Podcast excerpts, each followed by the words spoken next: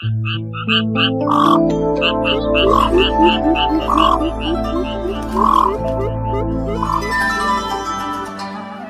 cũ cảnh xưa.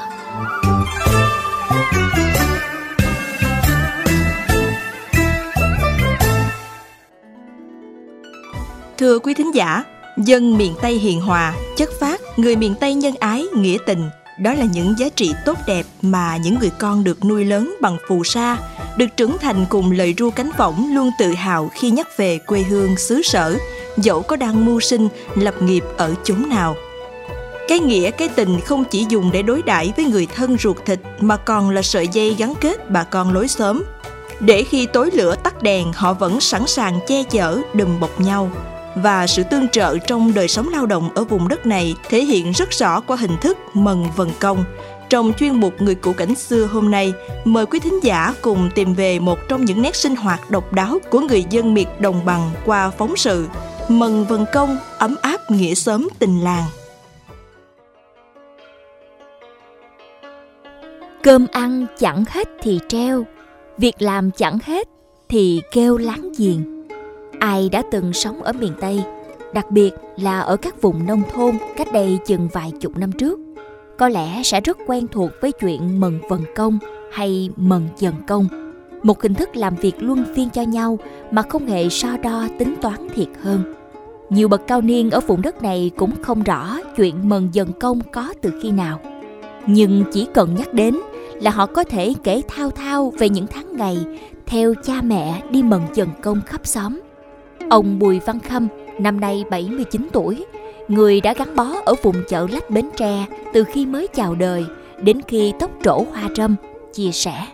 À, cái này từ, ờ, từ, từ xa xưa lắm rồi, từ ngày ờ, nhà ông ờ, ông cha ta trước á, là cũng có dạng dần đổ công rồi. Thí dụ mình có công chuyện gì đó là đột xuất hay là công chuyện nhiều quá là không kịp thì mình mời mình mời bà con mình lại là mần phụ mình bữa hai bữa gì đó. Rồi tới tiền à, người ta có công chuyện thì mình phải trả lại dạng dần đổi công như, với người ta. Cái này là dần công à, mình dành dần đổi công thôi chứ không có trả tiền. Dần công thì làm vườn à, làm nông rồi cái vậy đó, có vợ nhà nữa, nhiều cái dạng nữa, thí dụ như đám tiệc. Dễ nhận thấy điều kiện tự nhiên, môi trường xã hội đã góp phần hình thành nên những tính cách phẩm chất rất đặc trưng của người dân nam bộ nói chung và đồng bằng sông cửu long nói riêng. Làng xã nơi đây được hình thành trong quá trình khai phá, tập hợp cư dân từ nhiều địa phương khác nhau, từ nhiều dòng họ khác nhau. Vậy nên, cư dân sống ở vùng đất này hiểu rằng phải gắn bó bền chặt với xóm làng, phải phóng khoáng san sẻ và sẵn sàng giúp đỡ nhau thì mới có thể chinh phục và sống hòa hợp được với thiên nhiên khắc nghiệt. Giữ nếp sống ấy hễ một gia đình cất nhà mới là cả xóm rủ nhau tới giúp. Ít thì mỗi hộ đại diện một người, còn đông thì có khi cả gia đình mấy người cùng sang phụ. Đàn ông con trai, sức dài vai rộng thì dựng cột, bắt kèo, lợp lá. Đàn bà con gái, tay yếu chân mềm thì phụ nấu cơm, pha nước. Ai cũng nhiệt tình, giúp hết lòng, làm hết sức như chuyện của nhà mình mà không hề nề hà hay đòi trả công dù chỉ một đồng một cắt. Bởi vì họ biết khi nhà mình có việc, bà con lối xóm cũng rủ nhau đến phụ mỗi người một tay y như vậy. Đầu chỉ giúp nhau chuyện cất nhà, mỗi năm tới mùa tới vụ, trên những cánh đồng, bà con cũng rộn ràng cùng nhau nhổ mạ, dặm lúa, cắt lúa, rồi thu hoạch lúa. Vùng này, đồng lúa ít khi nào chín một lúc, mà sẽ chênh lệch vài ngày vài tuần vì vậy bà con trong xóm có thể dễ dàng giúp nhau mừng dần công người ta thường tính công theo ngày Ví dụ hôm trước, nhà chị Bảy giúp mình hai ngày công dặm lúa, thì giờ mình cũng giúp lại ít nhất hai ngày công tương tự. Nhờ vậy mà nhà nào cũng đỡ tốn kém thuê mướn nhân công, mà tình làng nghĩa xóm thì càng thêm thắt chặt. Mần dần công không ai là chủ, cũng không ai là tớ, làm việc trên tinh thần hỗ trợ nhau, vui vẻ, sum vầy. Và sau những giờ lao động hăng say, người ta lại đãi nhau những bữa cơm thân mật, có chi dụng nấy, Ông Bùi Văn Khâm kể.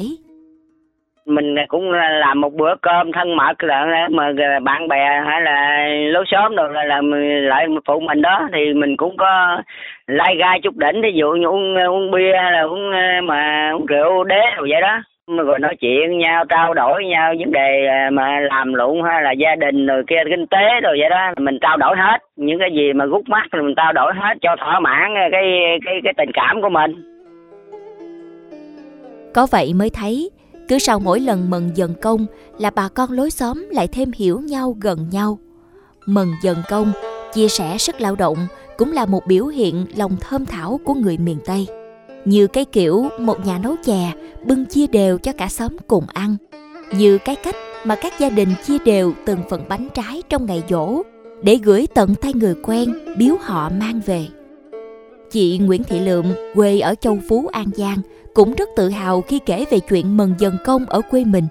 Hễ mỗi lần nhà nào có đám tiệc, từ đám cưới cho đến dỗ chạp, thôi nôi đầy tháng, là bà con lại rủ nhau phụ giúp mọi người cùng chung vui, cùng chia sẻ.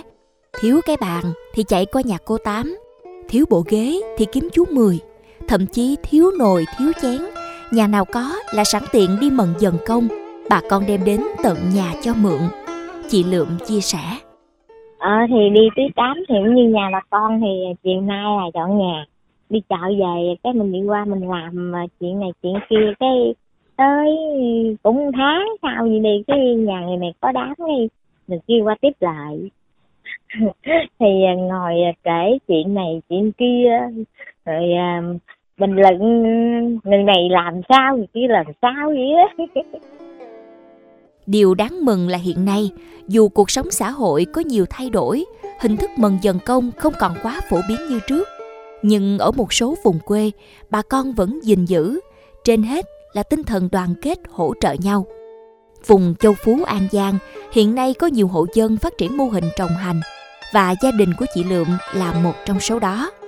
Chị Lượm kể rằng việc trồng và thu hoạch hành của nhà mình đã đỡ vất vả hơn rất nhiều khi có sự hỗ trợ của bà con. Ở đây thì làm là hành là trồng đẩy cũng bình thường vậy á. Mình người này xong thì qua tiếp vậy á. Vì tỷ là nhà của em á thì à, đang là hành và nhà của bên ông chú cũng đang là hành nữa thì nhà ai nấy lạc. Còn nhà em không có là hành, nhà bên ông chú là hành đó thì mình đi qua làm tiếp. Như trên nhà mình có bánh, cái mình là đem ra để cái bàn đó cái mình mời người ta ăn, rồi cái người ta lên ta ăn người ta làm tiếp nữa. Hay tại Cà Mau, thời gian gần đây chuyện mần dần công như được hồi sinh ở vùng đất này. Các vùng tôm trong vùng đến vụ thu hoạch là có rất đông bà con lối xóm đến phụ giúp từ già, trẻ, lớn bé, mỗi người phụ một tay tùy theo sức của mình. Thậm chí có những người cho biết, nhà dù không nuôi tôm nhưng vẫn sẵn lòng đến phụ lối xóm thu hoạch. Bởi ở đó, họ được cùng lao động, cùng bà con chuyện trò, cười vui, quên hết nhọc nhằn. Ngày nay, về các vùng nông thôn, nhiều người cảm thấy chạnh lòng xót xa khi chứng kiến cảnh các ngôi nhà đóng cửa im lìm vì người dân đi làm lập nghiệp ở phương xa. Lao động lo việc đồng án thì trở nên khan hiếm. Vậy nên mừng dần công chính là động lực, là sự ủi an cho những ai còn bám đất, bám đồng. Mong rằng hình thức tương trợ cộng đồng này sẽ mãi là nét đẹp được giữ gìn, để những người con miền tây bao thế hệ vẫn cảm thấy ấm lòng và tự hào khi nhắc nhớ về cội nguồn xứ sở vùng đất mà tình làng nghĩa xóm luôn thấm đượm. Ai đi thật xa ai về ghé lại nơi đây? Quê tôi là con sông dài đất ngọt miền tây. Hàng cây vẫn xanh bên làng quê. Hàng dừa soi bóng bên bờ đê. Đất quê hương này vẫn còn nơi đây. Tình quê miền tây. Hàng cây vẫn xanh bên làng quê. Hàng dừa xoay bóng bên bờ đê đất quê hương này vẫn còn nơi đây. Tình quê miền tây